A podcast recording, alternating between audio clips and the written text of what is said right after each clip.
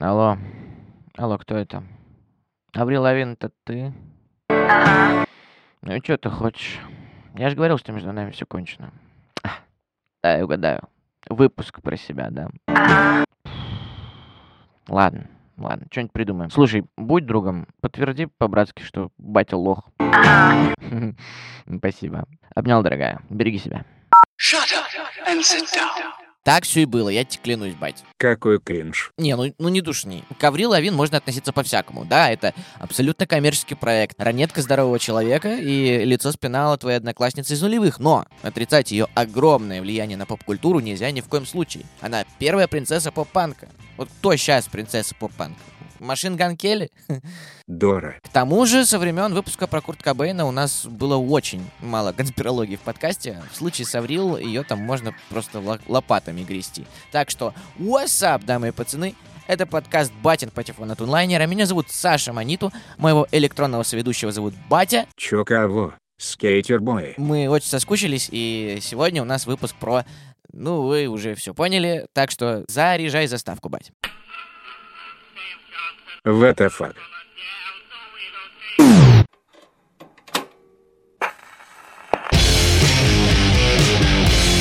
Другое дело.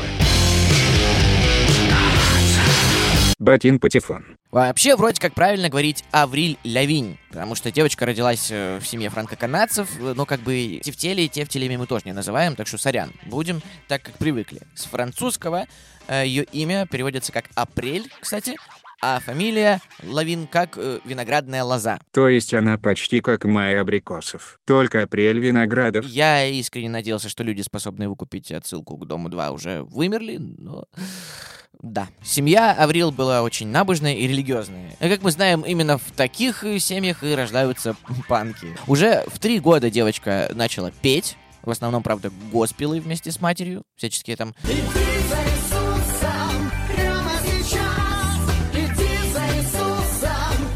прочие такие приколы. И когда Аврил чуток подросла, родители отправили ее петь э, в церковный хор. Там она стала первым ребенком, которому доверили петь соло. И вот как это звучало.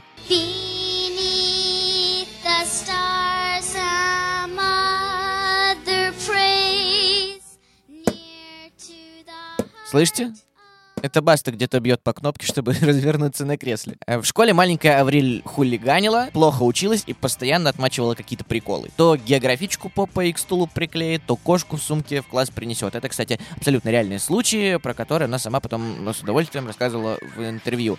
Вообще, в детстве Аврил была прям такой пацанкой. Она даже играла в хоккей за команду школы и была там единственной девочкой. И до сих пор можно на ютубчике даже найти видосы, где она дерется с пацанами на льду.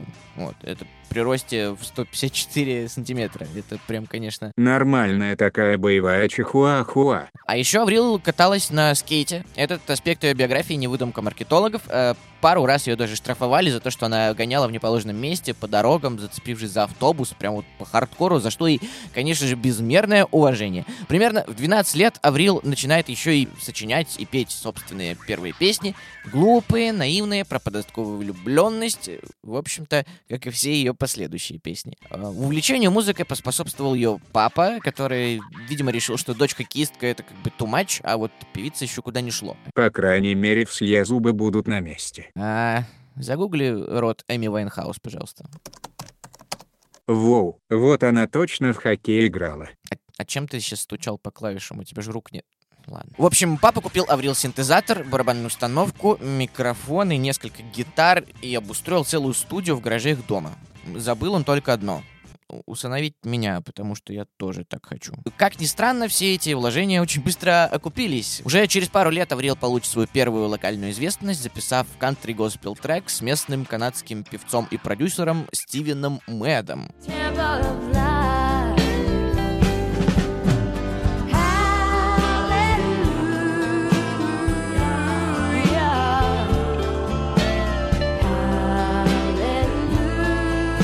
Я честно искал и понятия не имею, кто это такой. У меня на этот счет разве что есть э, очень тупая шутка. Мол, э, подходят родители к Аврил и такие, доча, выбирай, с кем будешь трек писать. Хочешь с Томом, хочешь с Жеком. Боже, как плохо. Anyway, а, спетая с одного тейка песенка становится хитом, и уже в 14 лет Аврил начинает ездить на гастроли. Правда, в основном по всяким ярмаркам, а на них аудитория, мягко говоря, специфическая. Вообще, играть кантри и госпелы перед пенсионерами, как вы понимаете, это не лучший расклад для девочки-панка. Люди по сцене начнут слэмиться, разве что если у них синхронно закоротят кардиостимуляторы. А Дэс Вол на таком концерте реально могла бы стать Дэс. Спустя год таких выступлений наша девочка уже почти выгорела и бросила музыку. Как вдруг отец Аврил случайно услышал по радио, что в Канаде проводится конкурс каверов на песни известной кантри-певицы Шинай Твейн и приз, собственно, выступление самой Шинай на большом стадионе на 20 тысяч человек. Папка уговаривает Аврил поучаствовать, и та спокойно этот конкурс выигрывает, в раз окупая все свои предыдущие кантри-страдания. И вот он стадион, вот 20 тысяч человек, встречает маленькую девочку, и вот Шинай спрашивает, а кем же ты хочешь стать, милая? На что Аврил отвечает, самой популярной певицей на планете. Воу, дэм, щищ, флекс. И, как мы понимаем сейчас, девочка что-то знала. Она сдержала слово. Батин Патефон. Почувствовав вкус первой стадионной крови, Аврил прочно решила, что она станет рок-звездой. Ее менеджер, а тогда у нее уже был менеджер, рассылает домашние записи девочки по всем возможным лейблам, и, о чудо, на нашу бунтарочку выходят большие нью-йоркские продюсеры. Лично э, Антонио Л.А. Рид, дядька, который в свое время открыл TLC, Ашера и Пинк, дает ей 15 минут на личное прослушивание. И этих 15 минут хватило. Л.А. Рид сказал, что у Аврил самый приятный тембр из всех, что он слышал в жизни, и тут же предложил ей контракт на 1 миллион 250 тысяч долларов, 900 тысяч из которых сразу же выдали девочке авансом на руки. И это все в 15 лет. Я бы все спустил на кирешки. Но у Аврил мозгов оказалось чуть побольше, и в тот же день она вообще без сожалений бросает школу и отправляется в США работать над треками.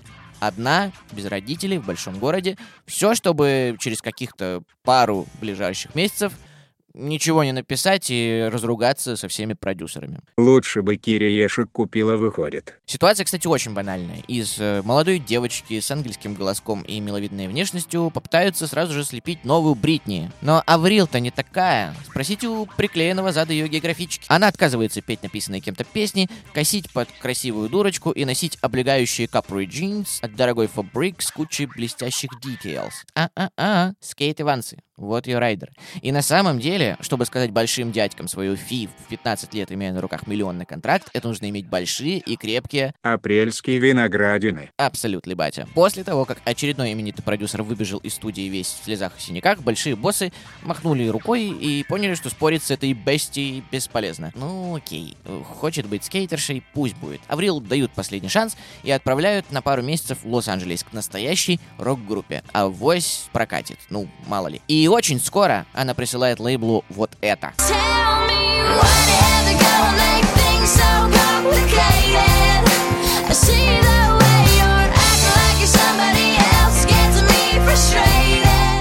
Вот все гениальное, как обычно, просто. Песня Complicated, по сути, она про то, что один на один парень Аврил, он вроде как классный, а вот когда вокруг его друзья, он внезапно начинает выделываться и строить из себя кого-то другого, чем вызывает у девочки лишь испанский стыд и простое девичье сожаление. На конкурсе подростковых проблем это заняла третье место после прыщей и спонтанных эрекций. Какая забавная получается аллюзия, не находите? То есть, по сути, Аврил ответила своим продюсерам, вот что получается, когда вы даете мне быть органичной, видите? Работает же. Ну, ну какая Бритни Спирс?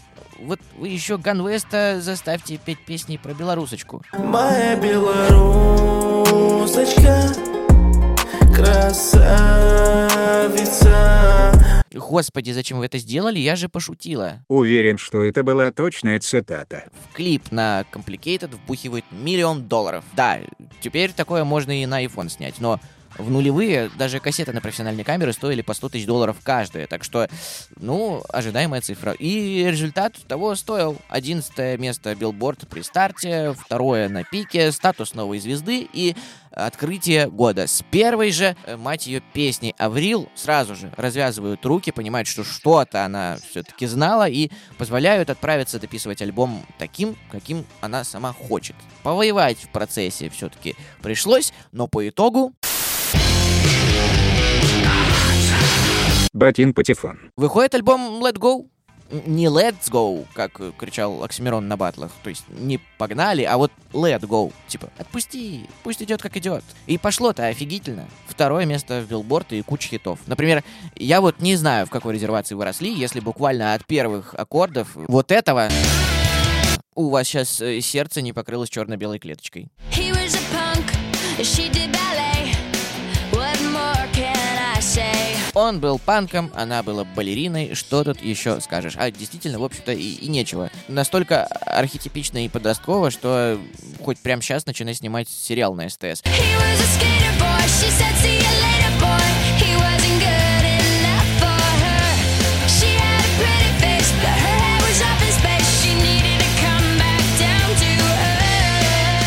слову, относительно недавно Аврил обмолвилась, что до сих пор хочет снять фильм по мотивам э, песни Skater Boy, и, блин, нормально так 20 лет размышлял над этим. Для меня это все равно, но всегда останется песней блондинки Ксю про Эмма Боя. О, у нас тут пасхалочка для маргинальных гурманов. А, собственно, по сюжету песни мальчик, панк, скейтер активно подкатывает к балерине, получая отворот-поворот по причине того, что не по масти я тебе, лох педальный, как говорится. Ну, точнее, подшипниковый.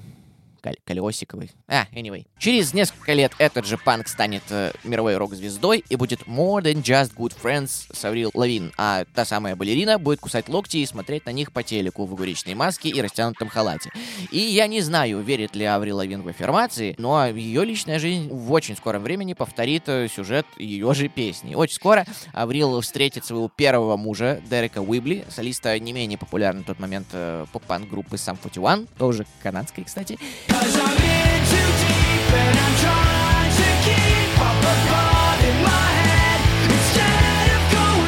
И вот оно, скейтер-бой и скейтер-герл нашли друг друга. Прекрасная пара. Все должно было сложиться идеально.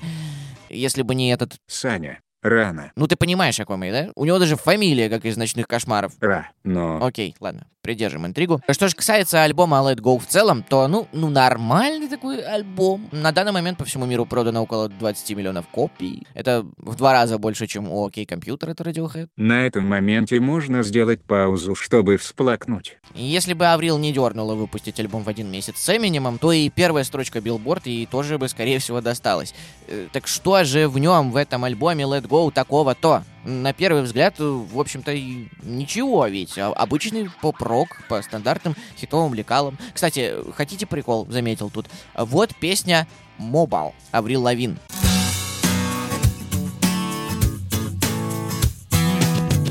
А вот песня «Wake Me When It's Over» легендарный Cranberries.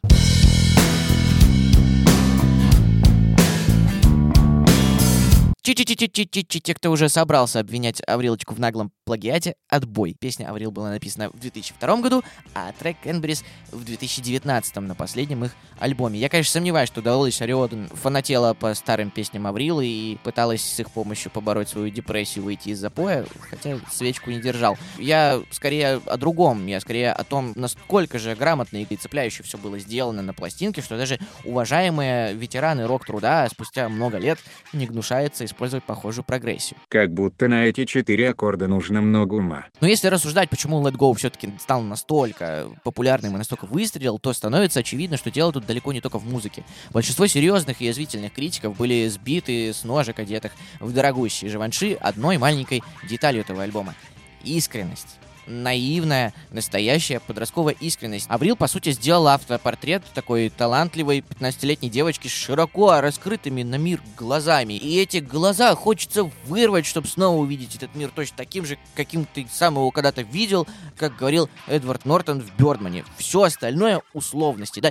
Текст э, того же самого скейтер-боя мог бы осилить чат GPT, если ему скормить сериалы из Skins и половое воспитание. Все сделано максимально просто и иногда даже топорно, но этот альбом дает тебе желание жить, верить в глупости, я не знаю, побыть в этом прекрасном клише. Именно по той же причине мы в тысячный раз пересматриваем тупейший фильм «Евротур», который уже знаем наизусть, да?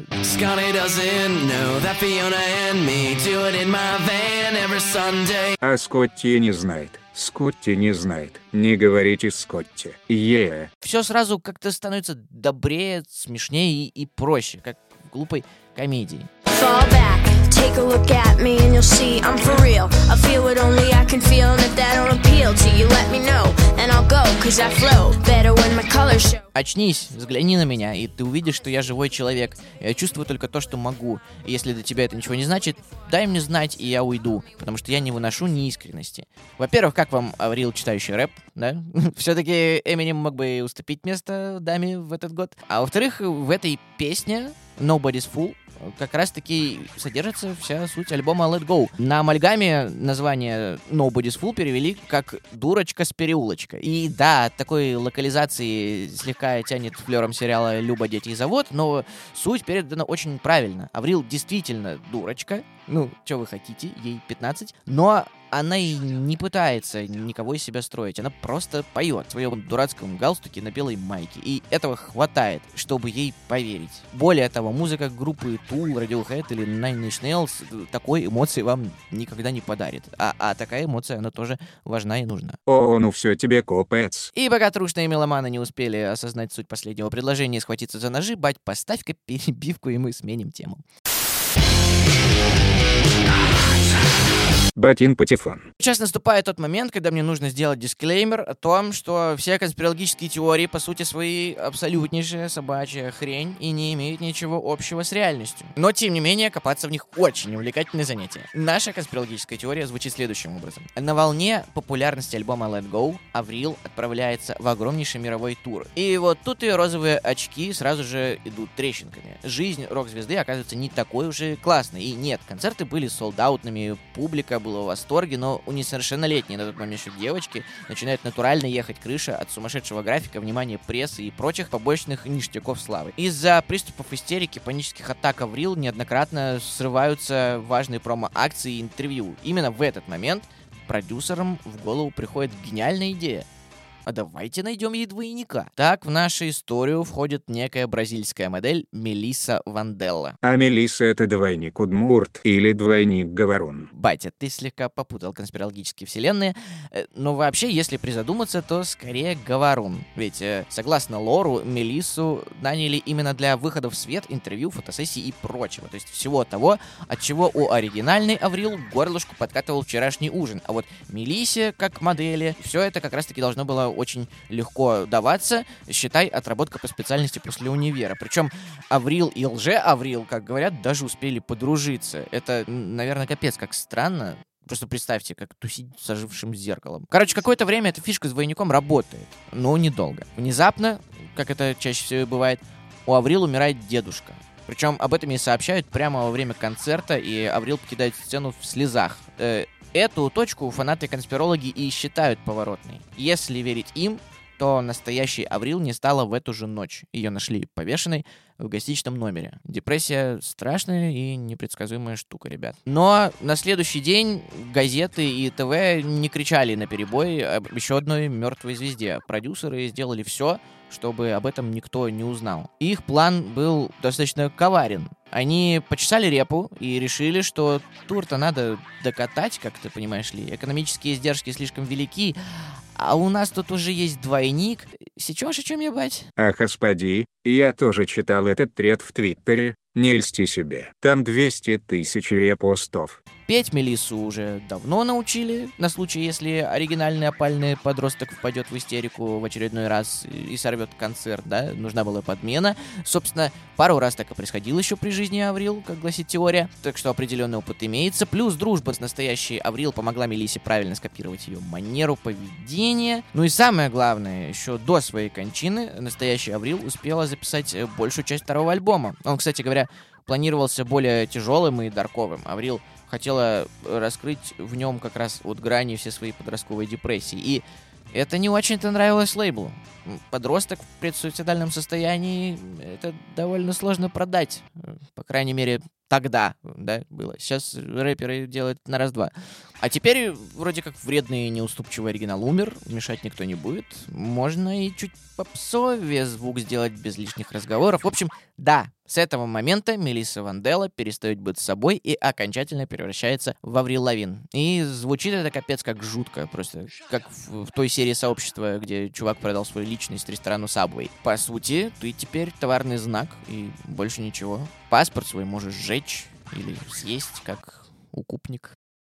Хрена себе вспомнил. То есть выходит, что второй альбом под названием Under My Skin дорабатывался уже после смерти Аврил и при прямом содействии ее двойника Мелисы. Да кто вообще поверит в такую хрень? Миллионы людей, бать! На Ютубе есть целый канал Аврил Эста Морта, принадлежащий какому-то бразильскому фанату, который всю свою жизнь положил на то, чтобы доказать правильность этой теории. Многие годы там постилось все, что хоть как-то косвенно может подтвердить тот факт, что Аврил Лавин после 2003 года это другой человек. От сравнения родинок, волос, и формы челюсти и почерка до спектрального анализа голоса. И залипнув э, на весь этот увлекательный контент, можно и не в такое поверить. Вот, например, так звучала песня «Скейтер Бой» в исполнении настоящей Аврил. А вот так э, поет Мелиса. Ну это же в смысле? А сейчас она вообще поет вот так.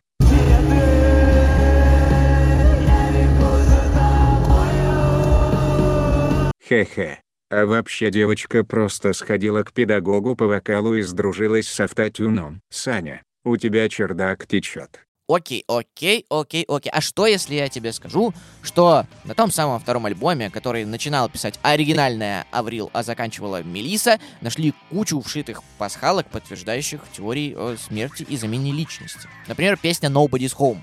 Бомбическая, кстати. Хитяра, слезные мешочки на припеве разрываются, будто в них ставили по петарде корсар. Where she belongs. She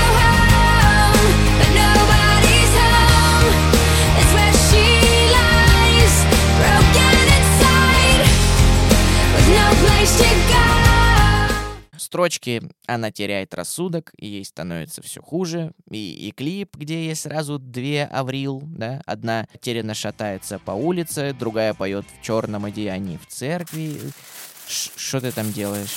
Не отвлекайся. Я сворачиваю тебе шапочку из фольги. Окей, идем дальше. Трек Happy Ending. Тоже, кстати, гениальный. You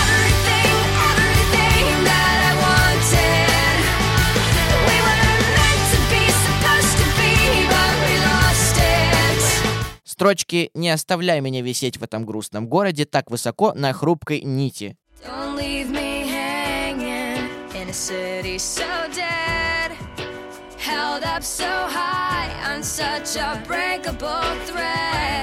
Висеть, батя, висеть. А еще земля плоская, и нами правят масоны-ящеры. А вот трек Take Me Away. В нем вообще разглядели сообщения от новой Аврил к старой. Все мысли приводят к тебе, к истории, которую никто никогда не сможет рассказать.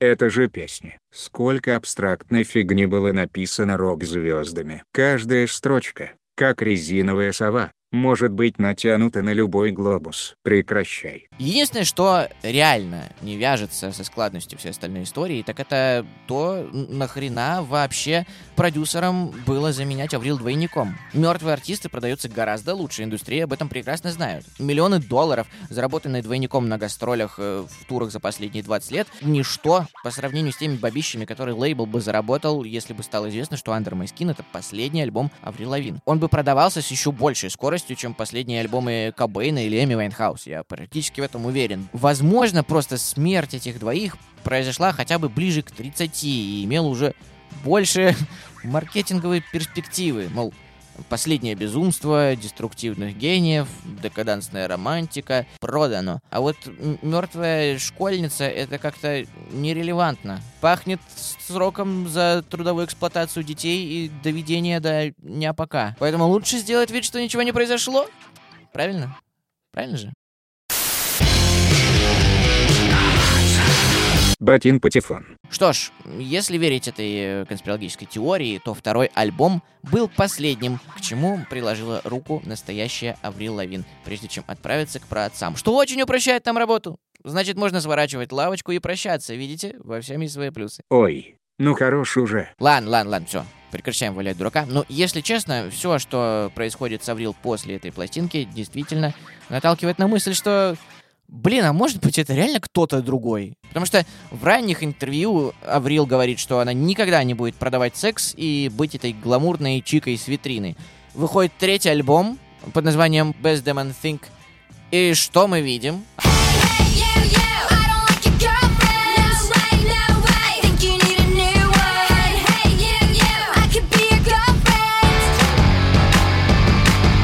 Аврил теперь яркая блонда в мини-юбке, в колготках в сеточку. Главный хит альбома гласит о том, что она просто по приколу отбивает чьего-то парня. Аврил вступает в отношения с Чедом, прости господи, Крюгером из Nickelback. Как можно вообще сделать это в здравом уме, я не понимаю. Это же Nickelback, это хлеб с кефиром от мира рок-музыки. Да и в морду Крюгера вы вообще видели? Он полностью оправдывает свою фамилию. В общем, музыка и образ Аврил и все ее поведение в один момент стали гораздо более попсовыми и продаваемыми, хотя внешних причин делать это, по сути, не было. Прошлый альбом грустного подростка забрался на первую строчку Billboard. Все прекрасно работало. К чему и зачем нужны были такие изменения? Она участвует в каких-то дурацких шоу на MTV, ходит с вырезом, блин, чуть ли не до самого пупка, и делает, в принципе, все то, за что она бы себя ненавидела еще несколько лет назад. Это не предосудительно, ну, как бы свободная женщина может делать, что хочет, но, но, но почему так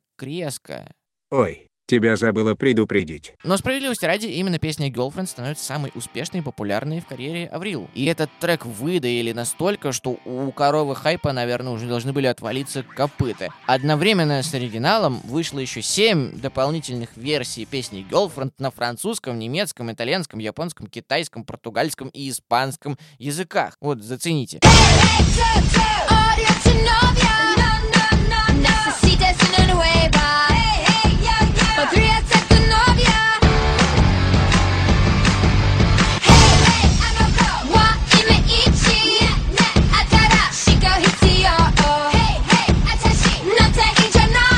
Это просто фантастика. Как же сильно нужно хотеть бабок. Посмотрел бы я, как продюсеры уламывали оригинальную бунтарку Аврил Лавин на то, чтобы коверкать иностранные языки и переписывать вокалы семь раз для лучшего продвижения. Опять ты за свое. Очень по панку рокерской, конечно. Но на самом деле альбом, несмотря на свою припопсенность, не так уж и плох. И Лично у меня даже есть из него любимый трек. Это I Can Do Better. You now, so out!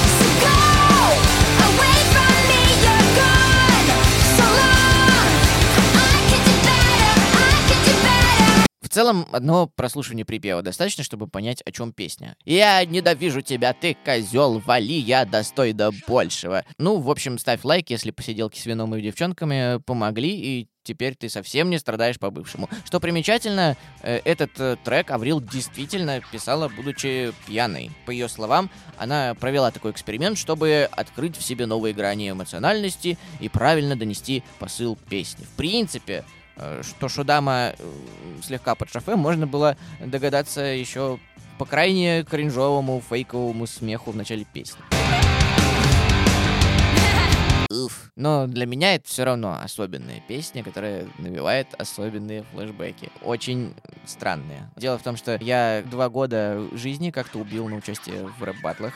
Есть э, грешок. И вот как раз многие свои тексты я писал именно под этот трек. Каждый раз, когда меня начи- начинало загонять, я думал о том, что не успею написать или выучить, или меня там жестко как-то разнесут, я просто врубал этот трек, и, все. Сидишь, думаешь, господи Иисусе, как же кристально пофиг, по большому счету. Сейчас бы еще за рэп серьезно переживать. В общем-то, я думаю, что в очень многих других сложных жизненных ситуациях э, этот трек вполне себе может помочь. Так что пользуйтесь. Отлично лечит панические атаки. А еще я только готовясь к этому выпуску узнал, что в этой строчке Аврил говорит «You not my taste». То есть э, ты не в моем вкусе, а не you know my taste. что придавало песне некоторой пикантности и раскрывало трек в совсем других гранях, так сказать. Ну, только послушайте, как он это произносит. Hey. Вая. Ладно, вернемся к карьере нашей дамочки. А, кстати, после альбома Demon Things она пошла на спад. Попсовый вектор творчества продолжался на пластинках э, Goodbye Lullaby. Это что-то по-казахски.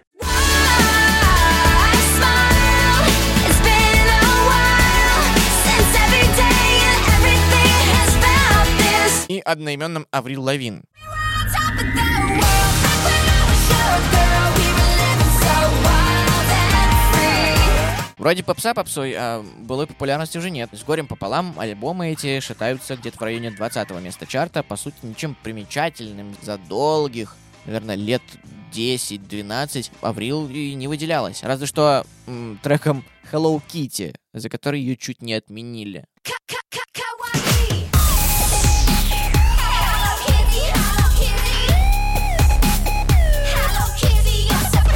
Во-первых, что это и почему это звучит будто мышап Скриликса с группой Серебро. А во-вторых, клип на эту песню обыгрывает самые пошлые стереотипы об азиатах. И после его выхода на Аврил реально посыпались обвинения в культурной апроприации. Потому что, ну, докатились. Девочка-панк прыгает в костюме кошечки и косплеит аниме. Блин, да, да походу реально двойник. Она же себе молодой за такое, как пацанам на льду, морду-то набила бы. Но в итоге вроде обошлось без канцелинга. Азиатская фанбаза настояла на том, что их э, не оскорбляет. В следующем клипе она ела арбузы курочку и играла в баскетбол. Нет, бать, следующего альбома могло вообще не случиться. Дело в том, что Аврил Лавин в 2013 году покусал очень вредный клещ. Уж не знаю, где она его словила, то ли к бабушке в деревню ездила, то ли еще что.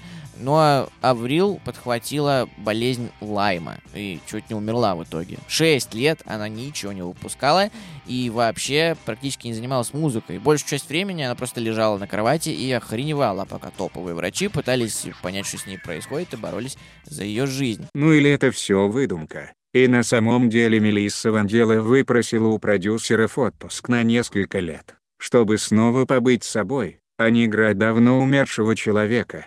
А, а я говорил, что ты втянешься в эту теорию. Как бы то ни было, в 2019 году Аврил все-таки вылечилась и вернулась с альбомом Head Above Water, который, по сути, частично представляет из себя альбом госпелов. Ха-ха, круг замкнулся. God keep my head above water,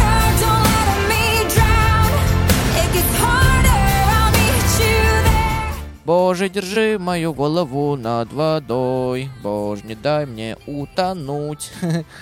Мне становится все хуже. Встретимся у алтаря. Когда я упаду на колени, аминь. Примерно такой текст у припева лид-сингла, и, по сути, вся пластинка посвящена религии и борьбе Аврил с болезнью. Да, такое вот возвращение к корням очень неожиданное получается. Одно дело, когда это делает какой-нибудь Боб Дилан, да, но Аврил Лавин, как минимум, нежданчик. Просто пришло время покаяться за прелюбодеяние в песне Girlfriend. Ну, типа. Однако, как можно было ожидать, внезапный образ монашки продается так себе. Так что седьмой и крайний на данный момент альбом Аврил под названием Love Sucks это снова старый, добрый, трехаккордовый поп-панк с башкой на бикрень. Никакой бог эту бошку уже теперь не держит над водой, зато в нее нормально так надуло. Тулула, тулула. Блин, какие старперские отсылки что происходит. Продюсером пластинки стал великий, ужасный Трэвис Баркер, барабанщик Blink-182 и с относительно недавних пор э, продюсер. И походу он уже успел написать поп-панк альбомы вообще всем. От дочери Вилла Смита до вышеупомянутого Машин Ган Келли. И все они звучат вроде как одинаково, но бабки приносят. Так что дядька хлеб свой вроде не просто так ест. И, и вот э, Аврил Лавин Трэвис подарил первый за долгое время настоящий хит. Песню «Bite Me».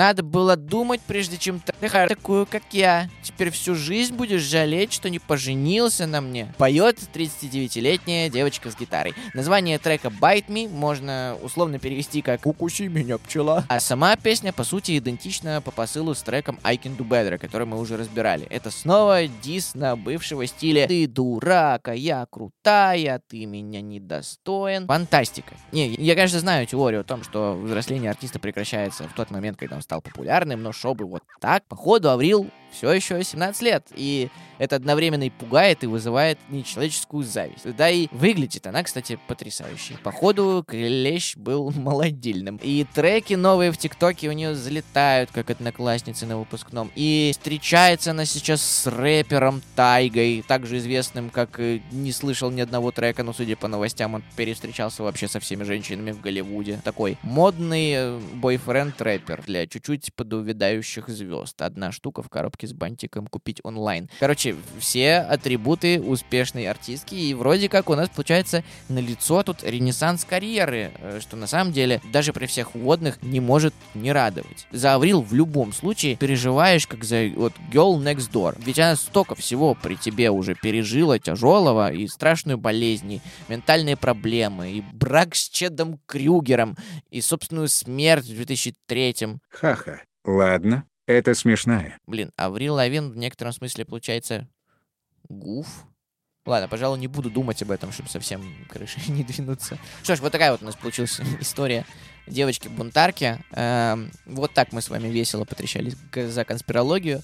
Надеюсь, что вам понравилось. Подписывайтесь, комментируйте везде, где нас найдете. А найти нас можно везде, абсолютно на всех э, платформах, где есть подкасты в целом. Ставь лайк, если считаешь, что группа Nickelback лучшая на свете и хочешь про нее выпуск. Чао, скейтер-бой и скейтер-герлы. Батин Патефон.